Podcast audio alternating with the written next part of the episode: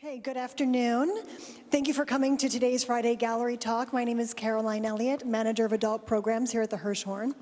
Today we have Mark Cameron Boyd with us today to talk about Ellsworth Kelly's Red, Yellow, and Blue.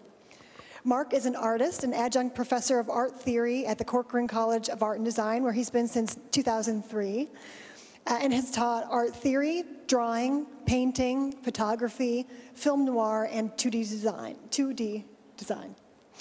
As an artist, his artwork explores text as a language for painting by using his original writings for his works, and his work has shown in many local and national exhibitions.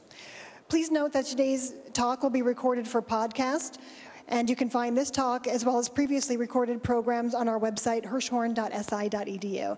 Now, please help me to welcome Mark Cameron Boyd.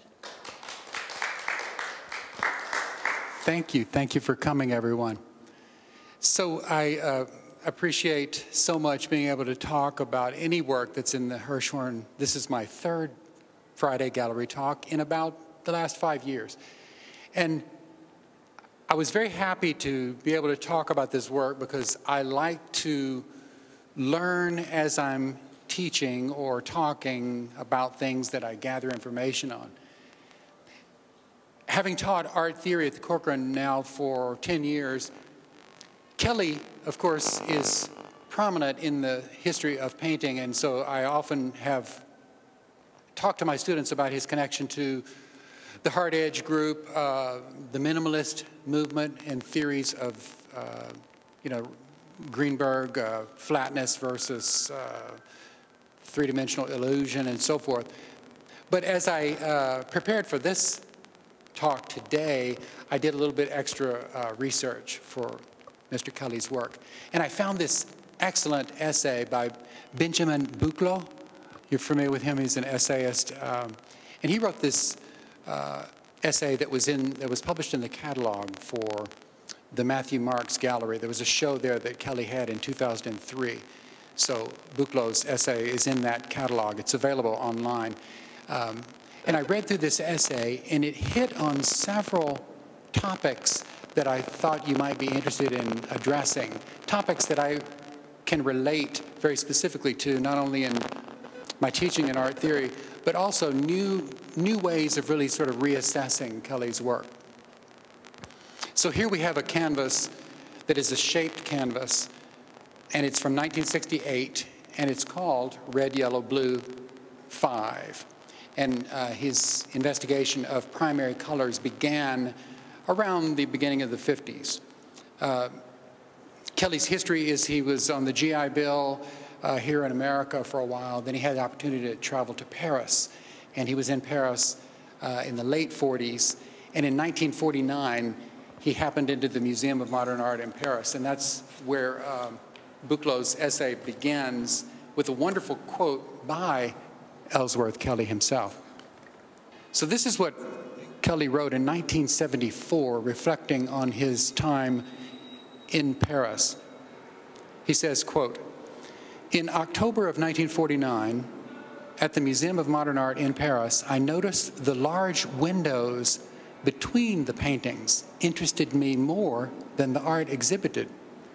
I made a drawing of the window, and later in my studio, I made what I considered my first object Window, Museum of Modern Art, Paris. From then on, painting as I had known it was finished for me. The new works were to be painting slash objects, unsigned, anonymous. Everywhere I looked, everything I saw became something to be made, and it had to be made exactly as it was, with nothing added. It was a new freedom there was no longer the need to compose. The subject was there, already made, and I could take from it everything. He goes on and he says, At that time I wrote, Everything is beautiful, but that which man intentionally tries to make beautiful. So he's reacting to he, he's reacting to the windows, and he begins his first uh, exploration of this idea of paintings as objects. And uh, I went online and I found that image, and it's a wonderful image of, uh, it's a very elongated. Uh, we don't have a, have a uh, we don't have it here in the collection, but it's an elongated painting, has a uh, rectangular at the top, and underneath is a rectangle that has the bars of the windows. But it's so spare, so minimal, that you can see that it reflects what his newfound freedom was. Buchloh's um, essay, I would like to quote a couple of passages from, then we can discuss these topics. So in relation to what Kelly said that he felt in 1949, Buchloh says, quote, in 1949, painting appeared to Kelly as both always already defined and paradoxically as totally open between the historically available and the historically prohibited options for articulating aesthetic experience. So, what I think he's getting at there is the fact that uh, Kelly, coming at the very end of the 40s and, of course, the beginning of the 50s, had lived through, as a young man, the entire New York school, right? Pollock, de Kooning, Kline, all of this very expressive, uh, of course, abstract expressionist work, action painting. Kelly, being younger than this, sort of had this as his history to either, as it says, to either define and continue what, with the historically available, or to pursue something else that may be historically prohibited options. Now, both of those are a paradox because you realize that if you followed along the path, the trajectory, then you would just become one of the many. And it is true that if you look at uh, abstract expressionist work, it starts to weaken and kind of fall apart in the 50s. And then, of course, by 59, 60, 61, we have the beginnings of pop. So something completely changes. But his, his idea about this as an object is something that I think is reflected by, uh, you know, what later we, we come to kind of lump him into this group called minimalism. Uh, further states, as much as abstraction had deconstructed the dialectics of figure and ground, most of these adventures still took place within the prescribed rectangularity of the support that is the support of the canvas.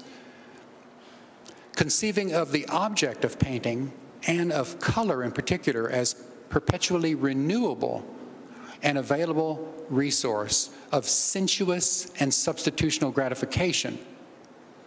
Kelly's disenchanted abstraction had to retreat into those forms of painting and relief that negate access to spatial or chromatic plenitude.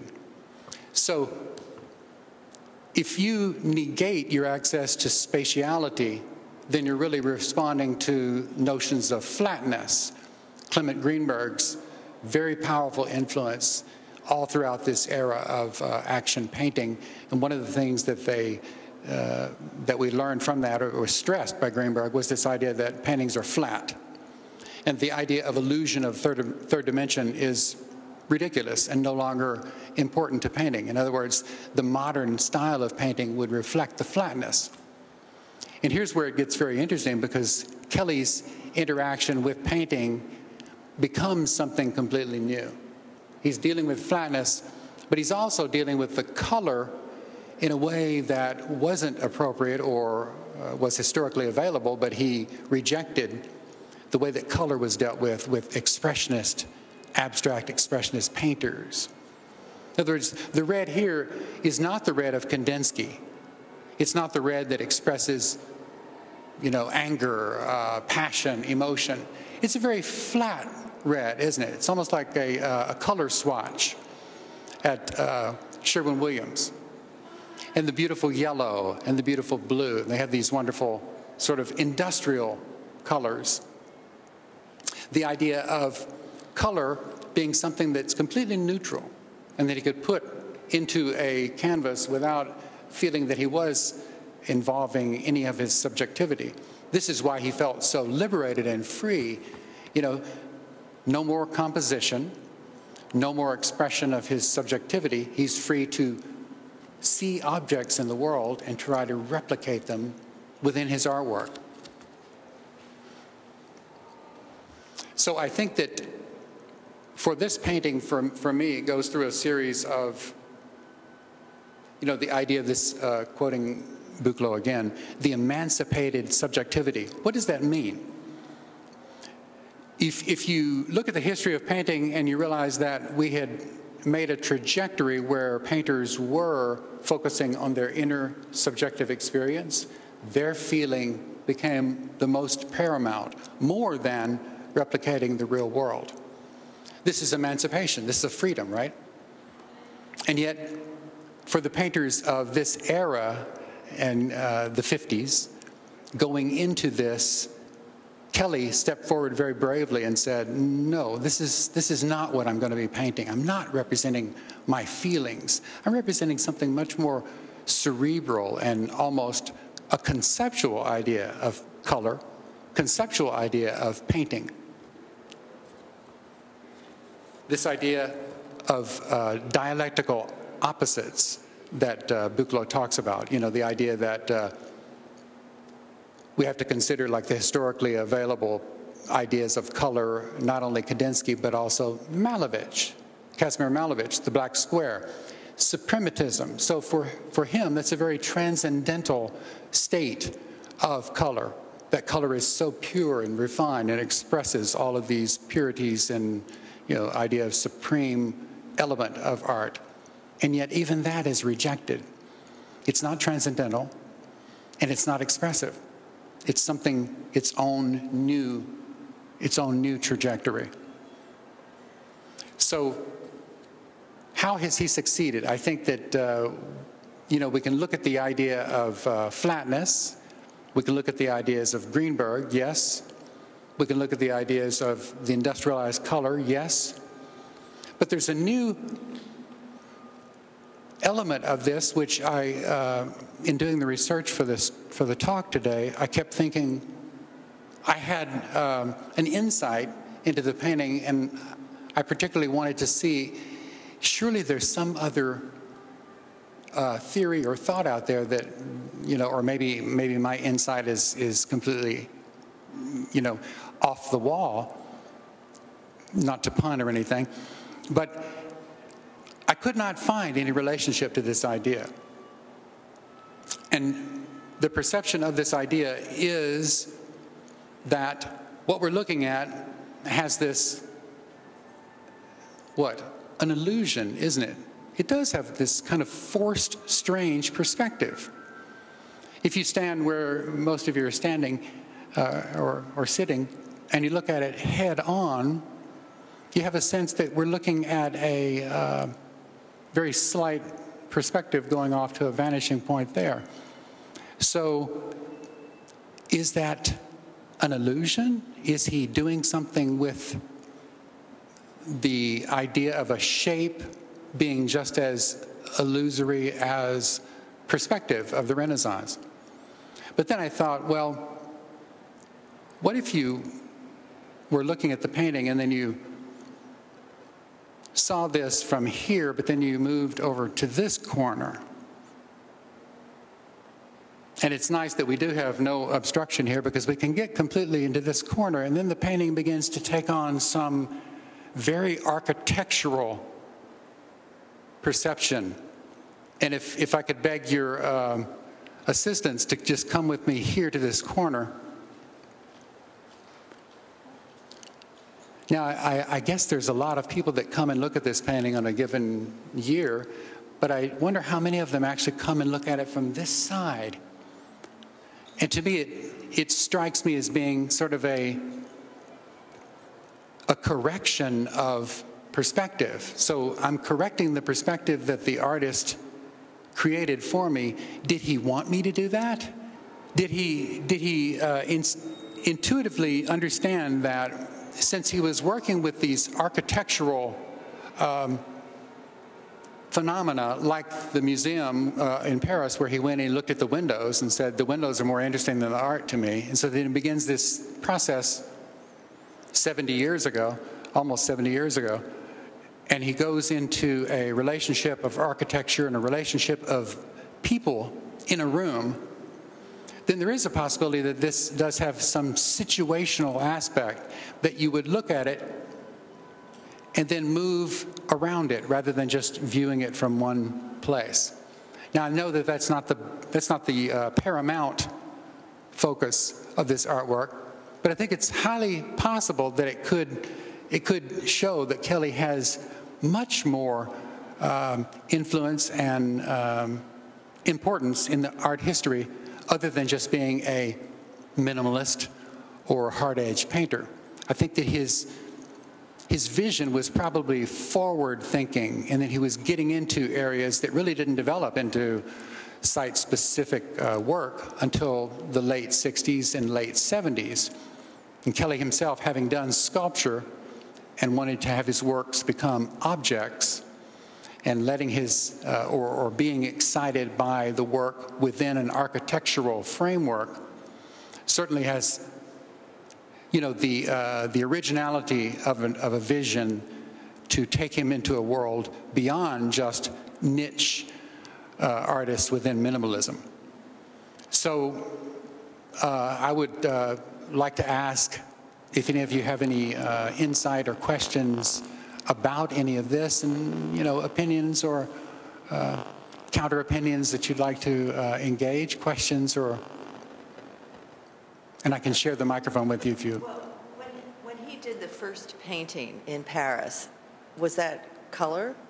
No, it's a, it's actually very. Uh, it's a gray tone in the upper, which is almost like a light gray, uh, very light gray, and then the lower is the same light gray ground, with black showing where the uh, structure of the windows, just like your standard sort of uh, cruciform of where the windows would the uh, struts of the windows. When you were talking about how flat they are, I don't find them flat. I mean, I think his choice of colors makes them not flat. So if his objective was to make them flat, I think he failed. But if he wants to make them to, to vibrate and to move against my eyes in different ways, then he was successful. Okay. I mean, this one, which is three dimensional to our left, which we aren't talking about, but I think even if it weren't, would look three dimensional because of the color choices. And you look at these, other than the one that's a monochromatic. That one stays pretty flat, but these, this one really moves around a lot. And I, I think you're correct in, in uh, your perception of Kelly that he's less concerned about fitting in with a theory like flatness. It is true that his idea of objecthood or the objects that he was excited by would have a sense of making paintings that were at least going to be perceived as non illusory. Now, of course, any color we can fall into, right? Your point of going off in this way without going off into the wild blue yonder you got I'm sorry, say that again. It was almost like, you know, you're going off. This, this has also to me a very, I don't know, sky like feeling. You are going off into the wild blue yonder as you. You, feel movement. I feel movement.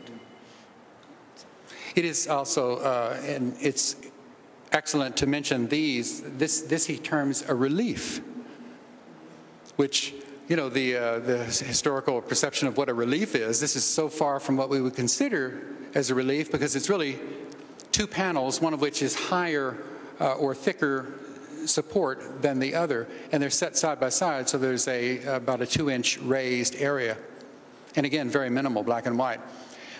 This one is composed of three objects three stretched canvases that sit abutted very nicely and tightly. This is a silly question. Is, There's no, are, no oh, such thing as a silly You know, it looks as, you know, it's obviously three canvases. How are they attached? Are they attached permanently to make them stay like this? Or if, if I was to move this to another museum, do they come apart? That is a technical question. It's different than silly questions. There's no silly questions. Um, and I have not seen the back of this canvas. May, maybe some of the uh, museum personnel would be able to ask or be able to answer that question for us. I'm sure that if you did move it, they would come apart because this is rather large to move through. And also, let's face it, pretty valuable. Right. I discovered uh, also uh, this morning, actually, looking online, his uh, recent sale of one of the paintings from this era 3.8 million at auction. So maybe we need a little more protection than this little cord here. Uh, I think it'll be interesting for us to consider the whole room because I believe that Ellsworth Kelly himself picked up some of the works uh, for the juxtaposition in this particular room. So that's kind of an interesting thing to think about. And I think he doesn't do it only here, but for example, also at other museums. So when you have an opportunity of seeing Ellsworth Kelly's work, don't look only at the work, look also at the setting. That's a wonderful observation. And these are, this is a, a wonderful room to be in. It's almost like the, uh, the Rothko room at the, at the Phillips, where you've got a very nice area to sit and contemplate these works. This particular uh, painting here, the green triangle, even though we, we can see it's, it's not actually a triangle because it has, a uh, curvature. This, a monochromatic painting, one color, and yet the shape itself suggests a relationship to the architecture of the room. And so that is a very, um, I think, going back to what he wrote in 1949, you know, the, the excitement that he felt about works of art in a room, and yet the room was more attractive to him than the works of art. You know, the architecture inspired him. Now, maybe this is something that only an artist would notice. That he would see that there was some fascination about a window. But the curvature of this, and this has been written about, uh, some theorists had speculated that if you considered the uh, circle that this came out of, right, it's a slice, almost like a slice from a pizza pie, right? And if you look at the size of the pie, it's huge. So it, it really does relate well to this room. And these, these paintings, this one, the black and white relief, the orange on white here, and the triangle are fairly small scaled paintings. Certainly not by our uh, own homes, but in, in the context of a museum gallery space, they aren't as huge as that one over there, and yet they, they really relate well to the site think on this one, the most, the colors really make it. It's okay. I'm going to make it an Escher-esque. I mean, they keep moving back and forth. What's what's in the front frontal plane and what's in, in what's receding behind it. You would expect that the red would always be receding, but it doesn't. And so your eyes are very busy on what's not a very a two-color canvas. And the, and the fact that um, you know the relationship between figure and ground. If you look at these this work here being a relief, a quote unquote white ground and a black ground staged side by side. Here you have the three individual panels. Here you have a single monochromatic tone. But here you do have a sense of a figure ground. Is this the figure on the orange ground? Or is the orange the figure? But I, I think that relationship, again, going back to the, the essay, you know, this had been sort of pushed out the door by this idea of one monochromatic color. You could look at, uh, you know, the ideas of uh, flatness and two-dimensionality, the Greenbergian theories. And here, there's, there's mention of the fact, and we, we can't deny the fact that Kelly was also interested in the idea of chance and he spoke about finding these things in the world that he said were already made for him. There's, there's other uh, documentation and anecdotal uh, information about him drawing uh, strings and wires that he saw hanging from poles, trying to make drawings of the reflection of the, of the river Seine in Paris, drawing the reflection, not the river. And so here you wonder what was the uh, the natural impetus for this? Was it part of a boat, part of a, uh, a shadow? Are there painters in the audience? None? It's okay to admit it. I'm not going to ask you a technical question. But uh, as a photographer, as a photographer, I can say that you know I had the idea of this being like a frame that he framed, you know, just a little part of something, and I had that feeling, especially when you mentioned that they could, you know, be part of something mm-hmm. bigger. That also has that. Uh, that That's a very perceptive insight because of the idea of the cropping aspect of this. If you imagine what area of his vision did he crop to find this particular expression, this particular vision? That's, that's good hearing from a tar because the idea of cropping and uh, you know this movement, of course, is also relatable to visual, you know, the visuality of painting. Yeah. And what is left out and what is. You know, Exactly. What is not shown is often more important because you succinctly know what is shown. yeah. Thumb. Oh, how wonderful. That's a wonderful idea. The uh, cliched painter's thumb up.